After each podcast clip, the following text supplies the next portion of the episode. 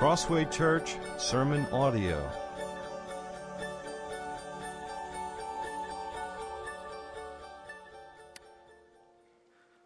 Lord, we need you to speak to us.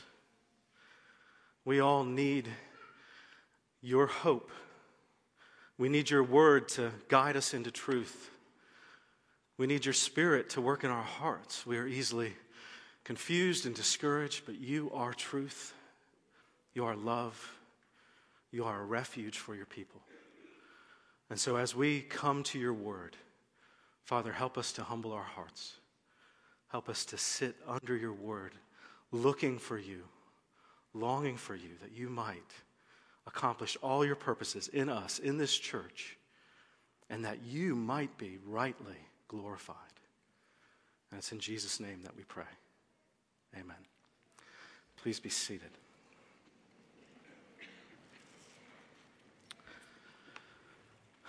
Hope is powerful.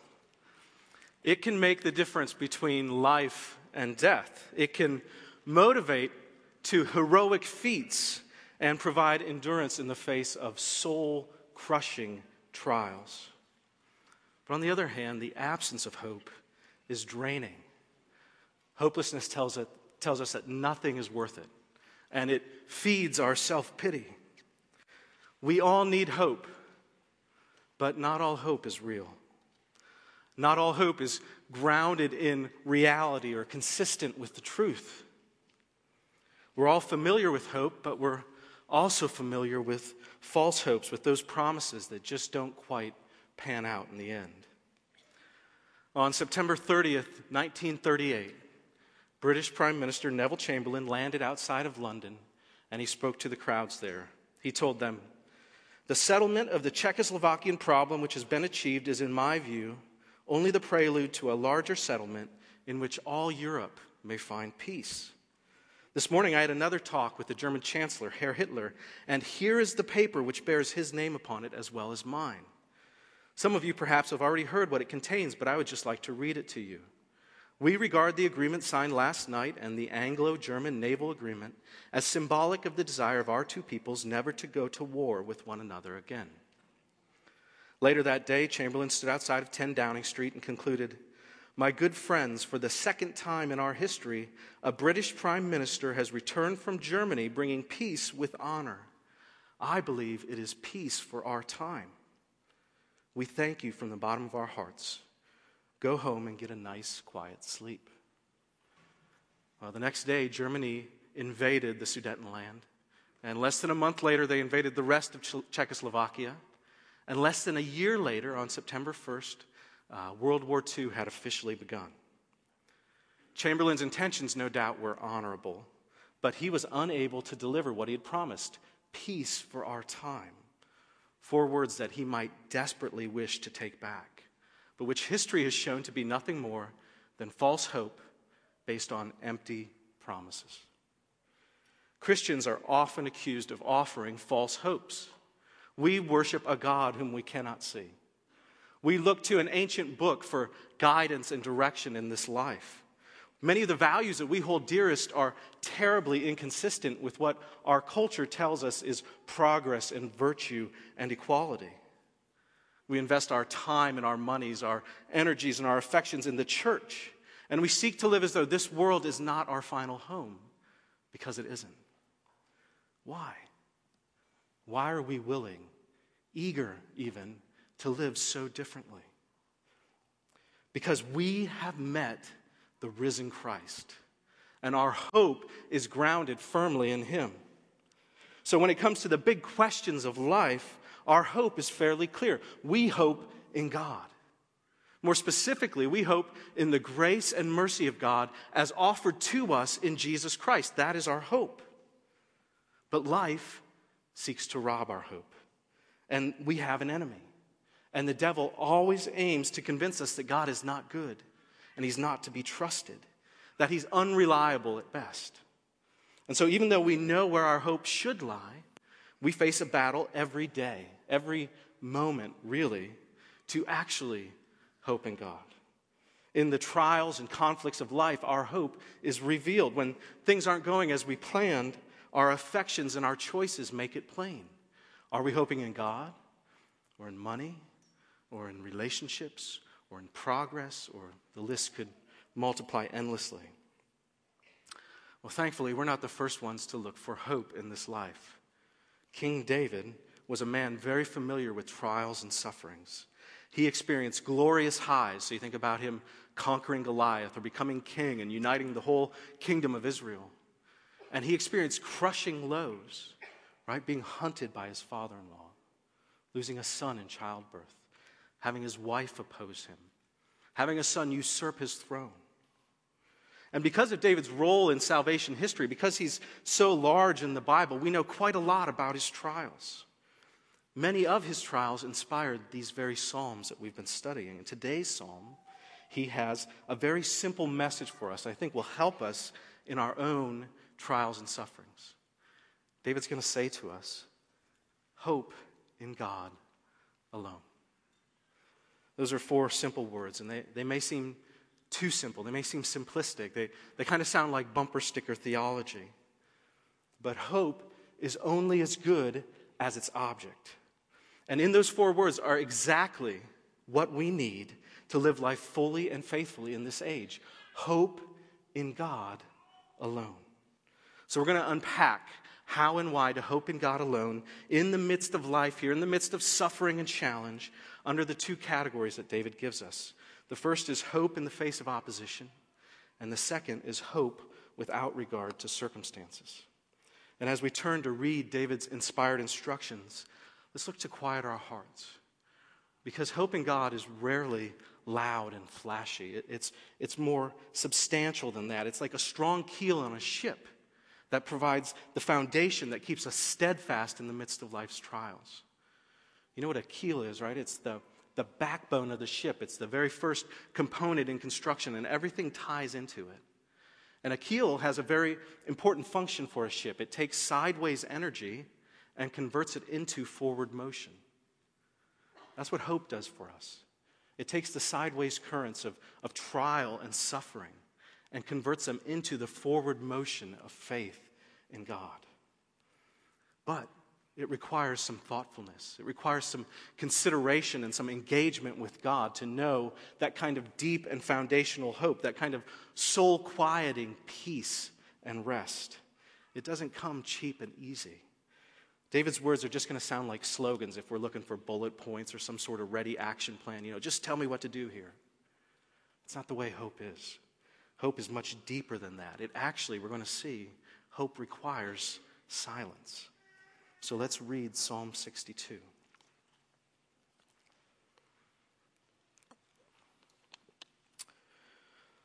For God alone, my soul waits in silence.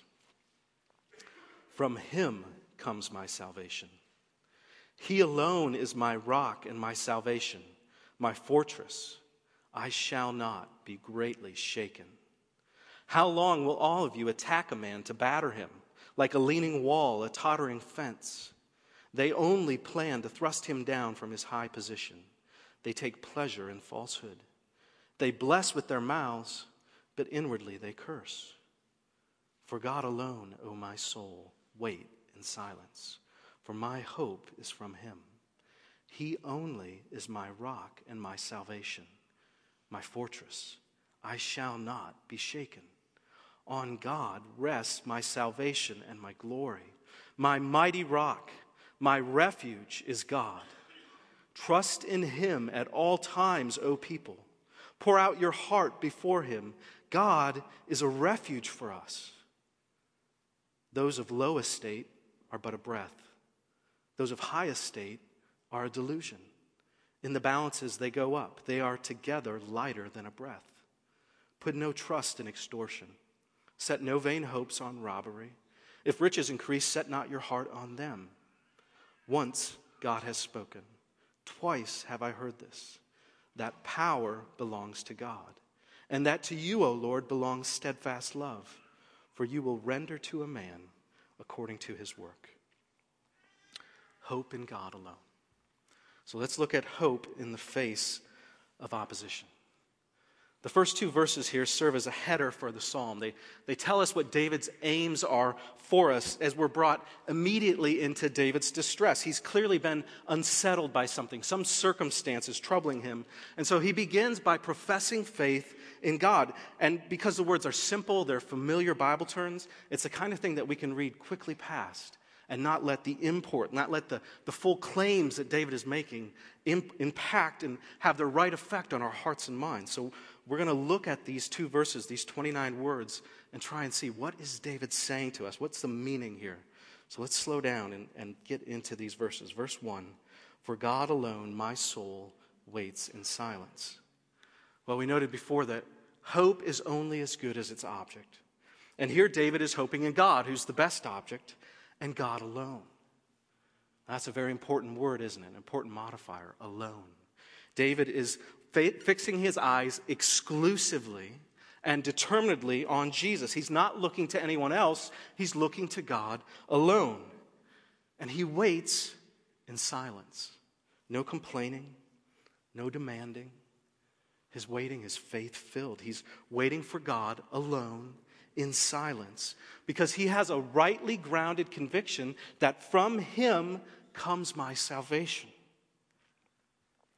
The challenge here, when we're facing trial, is to silence our hearts, both from our own thoughts and from the accusations of the devils. When we, when we face suffering or injustice, everything within us wants to cry out, This is wrong. This shouldn't be. Something needs to change. This can't be the way life is supposed to be. And all that may or may not be true. But in the midst of our response, we're tempted to jettison God and start looking around for anything that will solve our immediate issue. And that's a fatal error because it kills our hope. David is patiently building something for us here. He's in distress, he waits for God alone in silence. Now, David isn't a fatalist. He isn't, well, whatever happens, you know, it's God's will, it doesn't matter. He's not lazy. And he's not waiting for God because he doesn't have any other options. There are always other options. The devil will see to that. David is waiting for God because he's convinced that God is the only good and true option. God is the only one who can actually save David from his distress. And we're going to tease this out in the verses below, but, but I want us to note here what truths is David employing? What is he engaging with as he's facing trial and suffering? Well, he's operating out of the biblical position, which is that this is his father's world, which means every circumstance that David is facing, every particular person he's interacting with, every challenge and every joy, everything that he's dealing with every day is from his father. It's ordained by his Lord. And that's true for us as well. Every circumstance that you're facing, every trial that you're going through, comes through the hand of God. God is sovereign over all things. That affects dramatically how we engage in, with hope in this world. If God isn't sovereign, what's our hope? Who do we look to? We look to the God who reigns over all things. And because David knows this, because he's convinced of this, he's looking to God alone in silence. He's fundamentally oriented to God. He's a man like us, and so he's tempted to look to other sources. But here he's walking in faith. His eyes are fixed toward God for salvation. And then he continues into verse 2 He alone is my rock and my salvation. God alone. Notice as we go through the psalm how many times alone and only is commended to us. God alone, God only. There's an exclusivity to hope in God. In fact, the more exclusive our hope in God, the more clearly we magnify Him. Because by hoping in God alone, we, we point to Him exclusively. We say, I could look elsewhere, I could hope otherwise, but my eyes, my heart is fixed on God, for from Him comes my salvation. I'm not looking anywhere else. So, having fixed his hope in God alone, David then calls him his rock and his salvation. He continues, My fortress, I shall not be greatly shaken. Well, this is David declaring that God has been tested and found true. And more than true, he's been found to be safe and mighty and secure. There's a strength to God that we desperately need.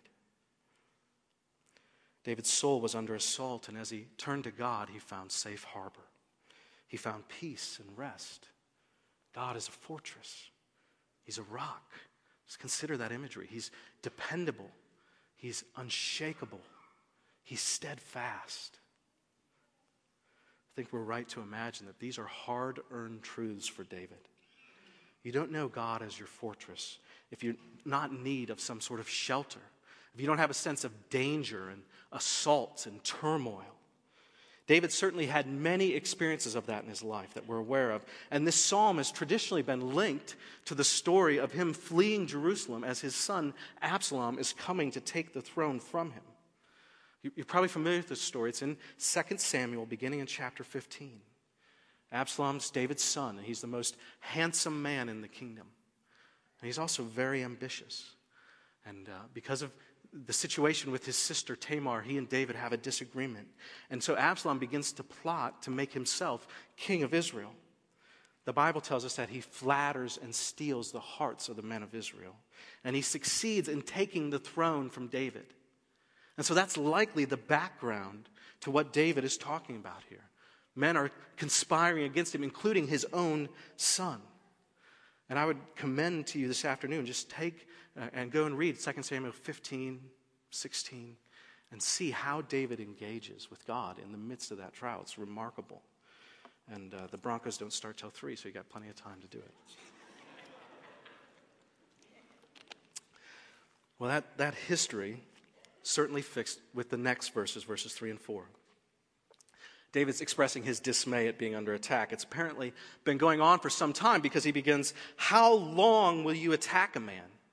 He's been battered. It's just this relentless. And he describes himself as being on the verge of collapse, like a leaning wall, a tottering fence.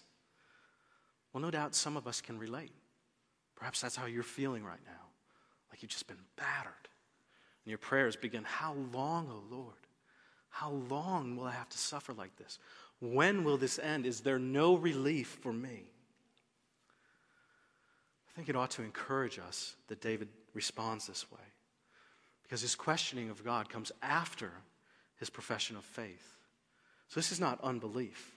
And he's not charging God with wrong. This is a faith filled question. It's not Christian to sit impassively in the face of suffering and trial. That's stoicism. Christians aren't stoics.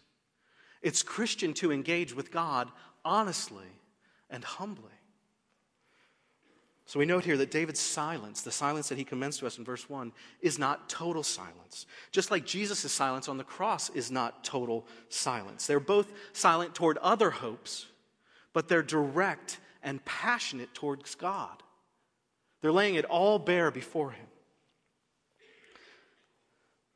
We should be too. We should go to God honestly. God, I know that you're real. I know that you're good. I need you to help me. I need you to save me. I have nowhere else to go. That cry honors God by looking to Him, by not looking to other hopes. Well, continuing on, we learn something about David's enemies here. Just as David had a singular aim, he's, he's focused on God for his salvation.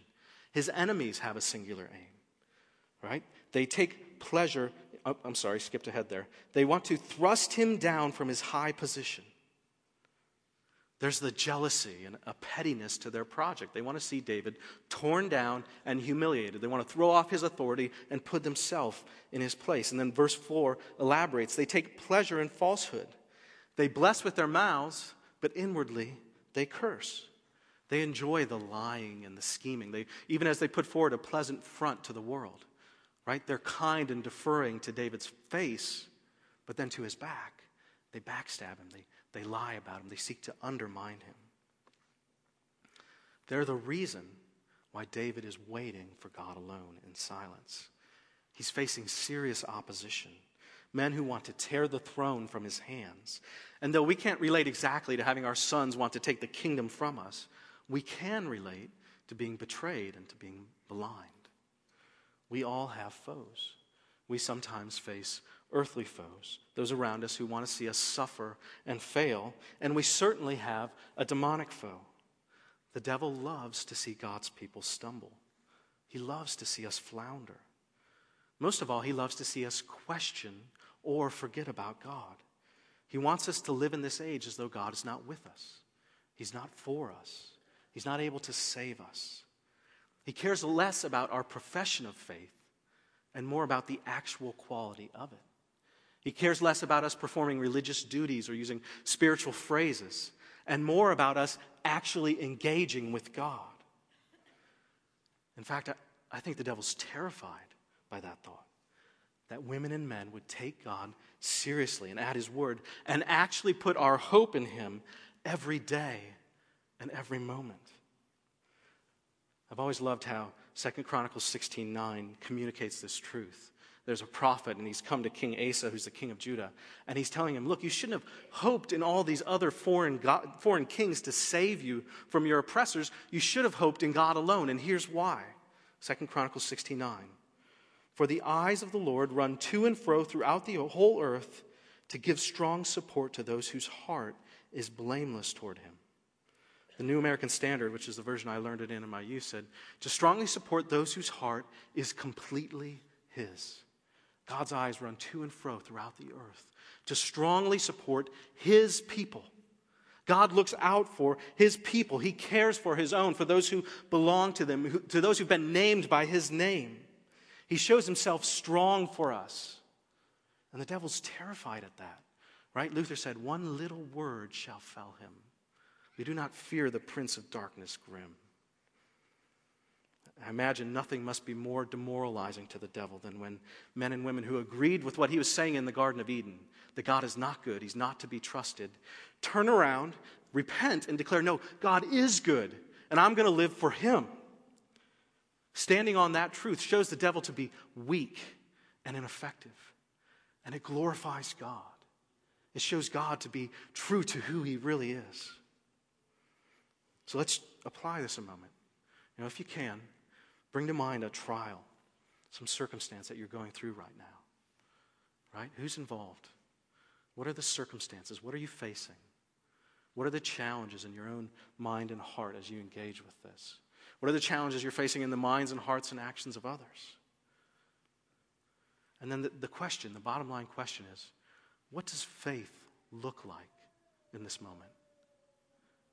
What would it look like to say, God is here and He's good and I can trust Him? You don't want to move quickly past that. You want to consider. Uh, it, it is no small thing to look to God in the midst of our circumstances. We're, we often, I do this all the time, I think it's my default setting. I look at myself as the primary actor in every circumstance of life, right? Life is just a play, and I'm the main character.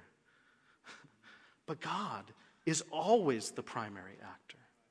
It's His glory that's always at stake. He's involved in every life, in every moment of every person in this age.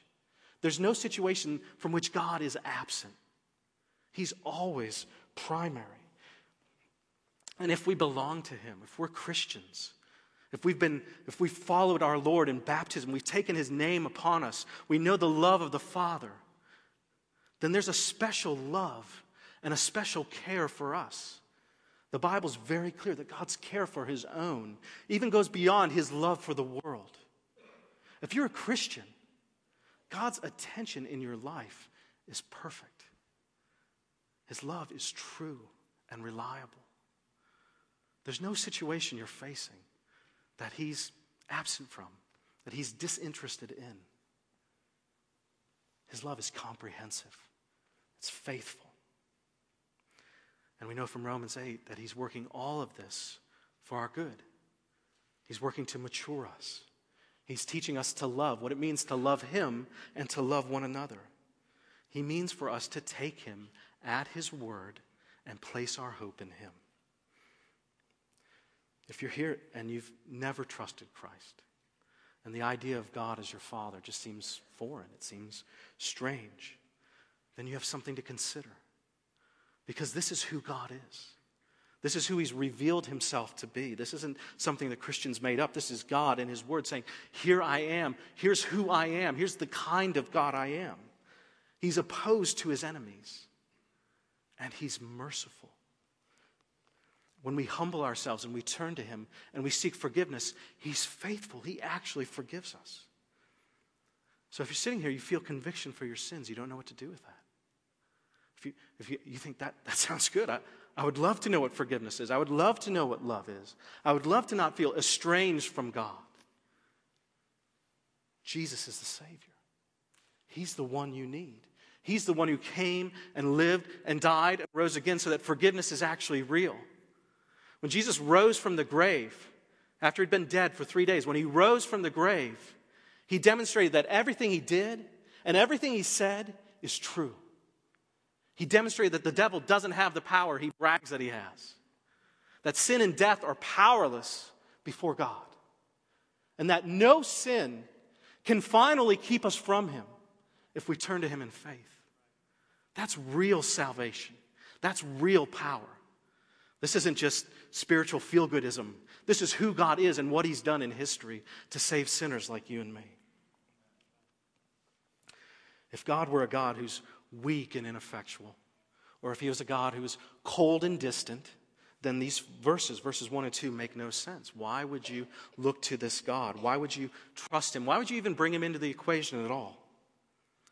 But if He is the God who's come near, if He's the God who condescended to come as a baby, and to live life on this earth and to suffer the way we suffer and to identify with us, then our hearts ought to respond appropriately in love. Love is the appropriate response to this kind of action from our God. There should be a mighty affection that propels us to our Savior.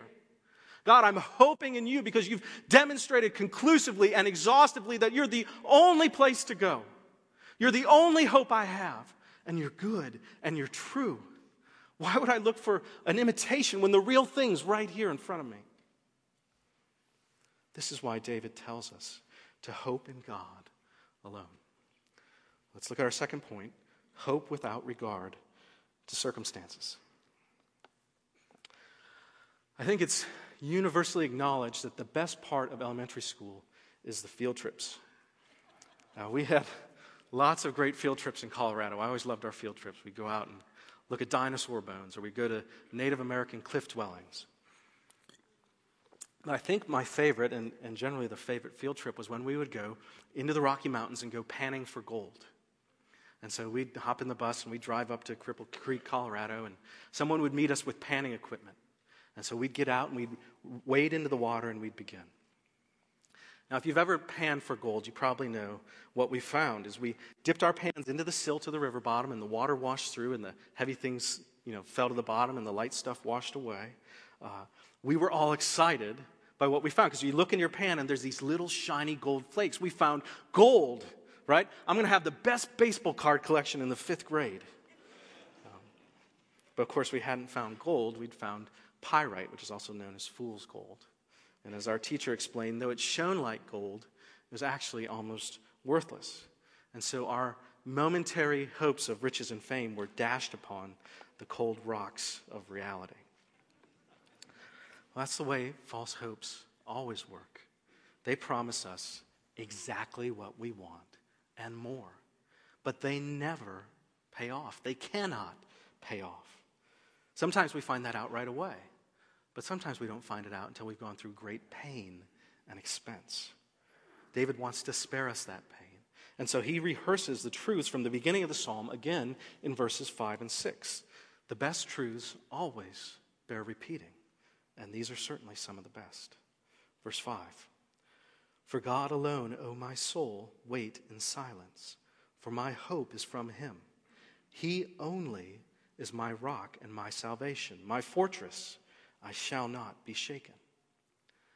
Well, since we already spent some time unpacking most of this under uh, the first point, I'm not going to elaborate again, but the parallelism, the, the repetition reminds us that David's hope is fixed. It hasn't changed, it hasn't moved. Even in the face of the opposition in verses 3 and 4, he continues to hope in God.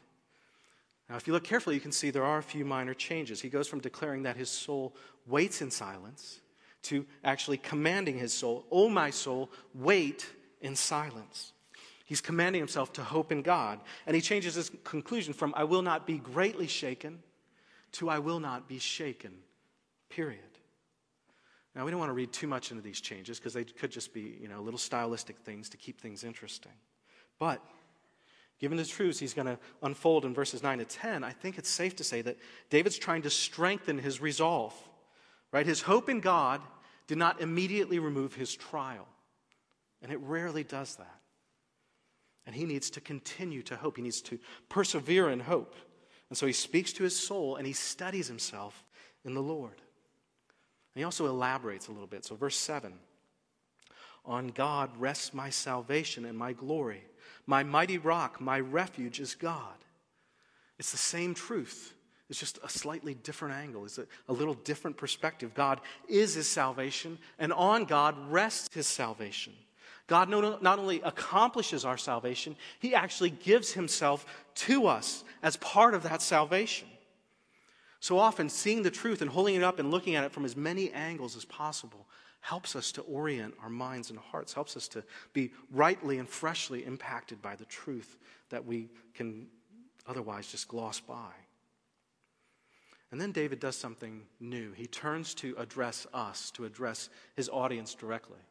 So far, he's only uh, spoken to God and to his enemies, right? He's, I'm sorry, he's spoken to himself and to his enemies. But now he turns his attention to us in verse 8. Trust in him at all times, O people. Pour out your heart before him. God is a refuge for us. So David's picking up on that theme of hoping in God alone, and he's expanding it. To hope in God alone means to hope at God, hope in God at all times. And the most practical expression of that, the, the how to of hoping in God alone, is to pour out your heart before Him.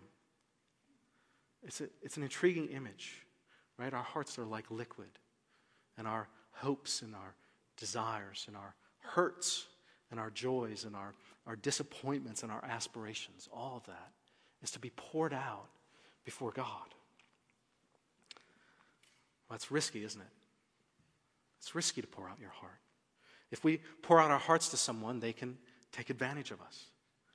Right? They can expose our, our dark secrets. They can twist our words. They can use things against us. It requires faith to pour out your heart to someone. And so David reminds us of a key motivating gospel truth uh, for us. He's, he's, he's saying to us, God is a refuge for us. He's a refuge for his people. Others will fail us, even sometimes if they love us, but God is a refuge. His character is perfect. So you're not just pouring it out to somebody you meet on the street, you're pouring out your heart to the God who is a refuge for us. He's demonstrated that conclusively by sending Jesus. The love that drove Jesus to the cross is our keel. It's the foundational truth that we can build our lives upon and our hope upon. It's the truth that no storm can wreck and no trial can crash to the shore. This is why we can and must pour out our hearts to God. So, what, what prevents us from that? Is there anything that would keep us from pouring out our hearts to God? David commends it to us. Pour out your heart to God, all of it. He knows it all anyway, so this isn't, this isn't a matter of bringing God up to speed. Hey, God, you might not know what I've been going through lately. God knows it all. It's actually a faith filled act of trusting in His goodness. Saying, God, you're my God, you're my Savior. I'm going to pour everything into you. I'm looking to you alone. It's a very challenging thing to do. When I, when I face trial and suffering, this is not natural. It, it, even the last few weeks of reading this psalm has been so helpful to me because I'm looking at all these situations in my life and, and, and challenge and struggle and uncertainty. And, and I'm looking, what's my response? Well, okay, I got to do this and this has to happen. I got to talk to this person. We got to make this thing here, that, and the other thing. And, and, and all of it ends up being godless. I'm not thinking about God. I'm certainly not looking to him for help. I'm like, okay, I got this. You know, we just have to do these things. I'm not hoping in God. And, and in reading these verses and seeing the God as he's described there, and hearing David commend him to me, as I've started to say, okay, God, I want to hope in you alone. Help me to hope in you alone. If this is a foreign concept to you, you say, I, I wouldn't even know what it means to hope in God alone. That's a great place to start. God, I don't know what it means to hope in you alone. Help me to hope in you alone. I need to grow. I need wisdom. I need faith. I don't know. I don't know what to do. That's exactly the kind of heart that God honors. That's what He's looking for. He's opposed to the proud, but He gives grace to the humble. Hope in God alone. David then turns to address some of the dangers of false hopes, and especially the folly of hoping in our circumstances. Uh, he's going to give us a God's eye view of man. And he, he knows we're always tempted to put our ultimate hope in ourselves or in other people. And so he wants to save us from those mistakes. And so he begins by looking at our reliance on our station in life or our financial position as the grounds for our hope. And as you might expect, he's against that. Verse 9 Those of low estate are but a breath, those of high estate are a delusion. In the balance as they go up, they are together lighter than a breath. Well, the imagery is pretty clear, if not flattering. They're but a breath, right? That's language that the author of Ecclesiastes picks up on. The poor are vaporous, they're insubstantial. But the wealthy are no better off, they're delusional. Well, okay, but there's, there's many kinds of delusion. What kind of delusion is this? Well, if you pile them up together, wealthy and poor, which means all of us, the whole spectrum, if you pile them together, they're together lighter than a breath. And so the, um, the foolishness, the delusion of the wealthy is in thinking that they're substantial when they're really nothing. They're but a breath. Their lack of substance is compounded by their arrogant assumption that they're really important. You know, we're in the midst of Hollywood's award season right now, and if there's anything Hollywood excels at, it's self promotion. They've set up this whole industry of talk shows and press junkets and award shows to remind themselves that what they do is important and that it really matters. David says this is delusional.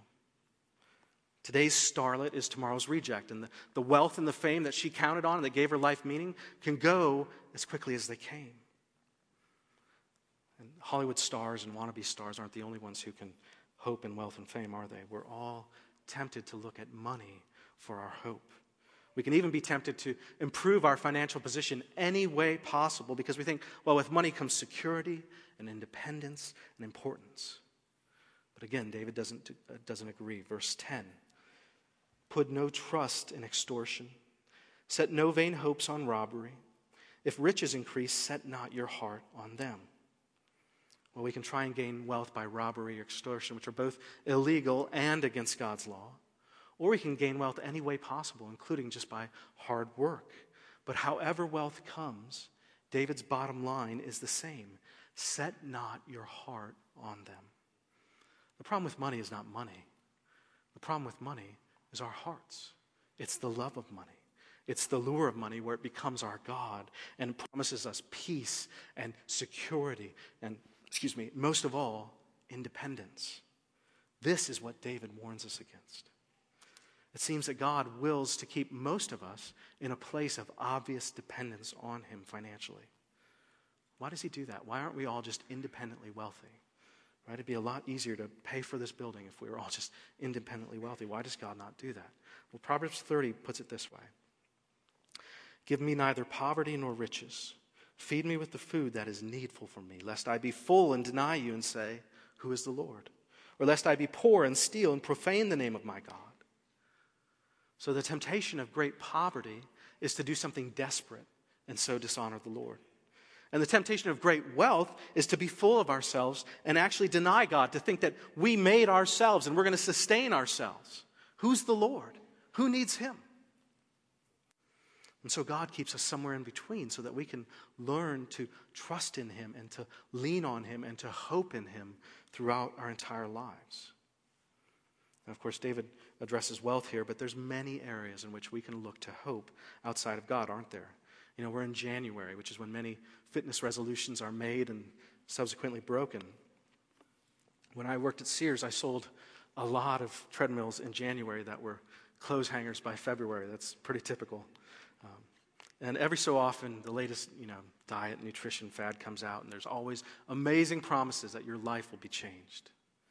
Well, none of these things is intrinsically good or evil. They're just tools. They can be done humbly in faith toward God, or they can be the object of incredible longing and hope and meaning and purpose in life. If they're the latter, they're always going to disappoint us. So, to help us gain perspective, let's take some of the idols of our age and import them into David's verses here and see what we get. And just to be clear, I'm not trying to make a, an unhelpful mockery of these or to make light of anybody's struggles. I just think it helps to look at specific ways that we can be tempted to hope outside of God. So David says, Those of low estate are but a breath, those of high estate are a delusion. We might say, Those who are old are but a breath, those who are young are a delusion, right? In a culture that idolizes youth. Or those who are ugly are but a breath, those who are beautiful are a delusion. Those who are overweight are but a breath. Those who are fit are a delusion. Those who are weak are but a breath. Those who are strong are a delusion. Those who are lonely are but a breath. Those who are popular are a delusion. Those are just a few examples. I'm certain you can think of others. Um, hopefully, if you've been hoping in something or someone outside of the Lord, the Holy Spirit's been at work, kindly drawing you to Himself, leading you to repentance and faith in God alone. We don't want to hope in our youth, or our beauty, or our health, or our finances, or anything other than God alone. He's jealous for our affections. He doesn't look kindly upon rivals, even as he is kind and patient with wayward sinners like us, as he draws us back to himself. So hope in God alone. David concludes this psalm with two important notes for us. The first is the gospel fuel we need to actually hope in God alone. Verse 11. Once God has spoken, twice have I heard this, that power belongs to God, and that to you, O Lord, belongs steadfast love. That saying, once, twice, you know, once God has spoken, twice have I heard, is just a, a literary way of saying this is certain. This is as true as true gets. It's repeated because it's unchangeably true. Power belongs to God. And in context here, I think it seems plain that David means saving power, right? He needs salvation, and that salvation must be accomplished powerfully. Weak solutions won't do. The, the delusional power of the wealthy doesn't help. Where should he turn? He turns to God alone because power belongs to God. All power and authority are His. And thankfully, He's not a God of bare power. The God of power is also the God of love. And it's not just any love, it's, it's a well known Old Testament term, chesed, the, the covenantal love of God, the, the, the God whose affections are life changing and unswerving. To you, O Lord, belongs steadfast love. If you're realizing that your hope has not been in God alone, take heart. If you feel like, I, you know, I've wavered, I'm unworthy, take heart. You are unworthy. And there is a Savior who's worthy. There's a Savior who's done everything you need to be right with God. It was never going to be about you and your performance. It was never going to be about you pulling yourself up by your bootstraps. It was never going to be about you reforming your character enough to, to where God would say, okay, you're in. That was never the case. Of course, you're unworthy. Jesus is worthy. Jesus fulfilled everything that needed to be filled. So turn to him. He's the rock. Pour out your heart to him. Repent where you need to repent. Turn in faith to him and know forgiveness and grace. This is a very personal and specific thing. You can know a Savior. You can pour out your heart to God and know him as your refuge. This isn't generic, this is personal. God speaks this to every one of us that we might know him personally and profoundly as our refuge. How satisfying it is to finally turn from ourselves and our own efforts and to turn to Christ and know a Savior and a refuge, to know power and love that can change us. David's final point is to tell us that God is just, for you will render to a man according to his work. Well, this is a warning to David's enemies. God is going to render to them according to his work. And if you're opposed to God right now, beware. He will bring justice into your life. But much more than that, in the context of this psalm, this verse clearly reminds us that God will vindicate his people. When David says that God will render to a man according to his work, we don't want to make the mistake of thinking that it's by our effort that we merit something from God. That privilege belongs to Jesus alone.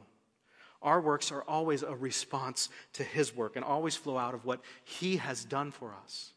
Our works are done as we hope in God alone. I want to close with the story of a man whose death illustrated this point very well. J. Gresham Machen was born in 1881 in Baltimore to a very wealthy and prominent family. And he placed his faith in Christ as a young man. Uh, and went on to attend Princeton Seminary when it was actually a very strong and conservative school. He came back as a professor of New Testament in 1906, and he served there well for years. But over time, Princeton's trustees changed, and the seminary began to head in a liberal direction. And as Machen saw that writing on the wall, he worked to begin a new seminary, Westminster Theological Seminary, just outside of Philly. And he also wrote several notable books, including Christianity and Liberalism, which is an outstanding book. Uh, it's just as relevant today as it was 90 years ago. He was the go to source for rigorous conservative evangelical scholarship, similar in some ways to the role that Al Mohler occupies today. When they wanted, what do conservative Christians think about this? They went to Machen. He later helped to establish the Orthodox Presbyterian Church as the PCUSA was drifting into liberalism.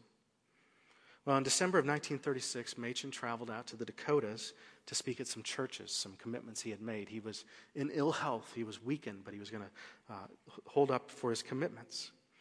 As he went, as he preached, as he traveled in the bitter cold, his health continued to decline, and he contracted pneumonia. Before succumbing to that disease on New Year's Day of 1937, Machen telegrammed his dear friend John Murray these outstanding words I'm so thankful for the active obedience of Christ. No hope without it. Here's a man who'd achieved great professional success. He'd written best selling books, he'd started a church and a seminary, he established a legacy that continues today. His books are still read, and his deathbed hope was in Jesus Christ and his obedience for us, what he accomplished for sinners like you and me. The active obedience of Christ, his fulfillment of the Father's will, so that we could be counted righteous in him. That is what sustained and encouraged Machen on his deathbed. The same can be true for us. If you failed to hope in God, or if you wavered in your hope, if you're worried that you're not worthy, take heart. Christ is our worthy Savior. He is our rock and our refuge and he shows himself strong for all who hope in him. The more clearly we see our need for our Savior, the more clearly we see Jesus as our Savior, the more clearly, the more profoundly, the more gloriously we will hope in God alone. Let's pray.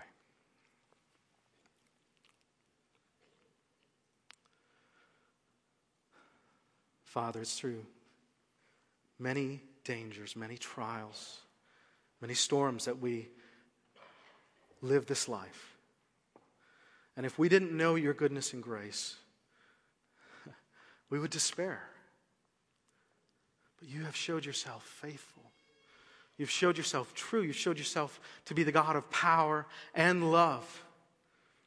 And because of that, because of your mercy and goodness, we hope in you. We turn to you. Father, I pray that you would stir faith in our hearts as we consider the circumstances that we're in.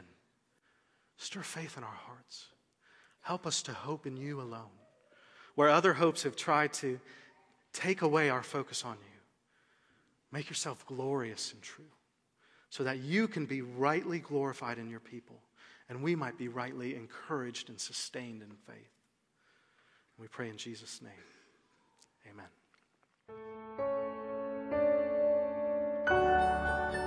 For more information, head to our website at crosswaypa.org.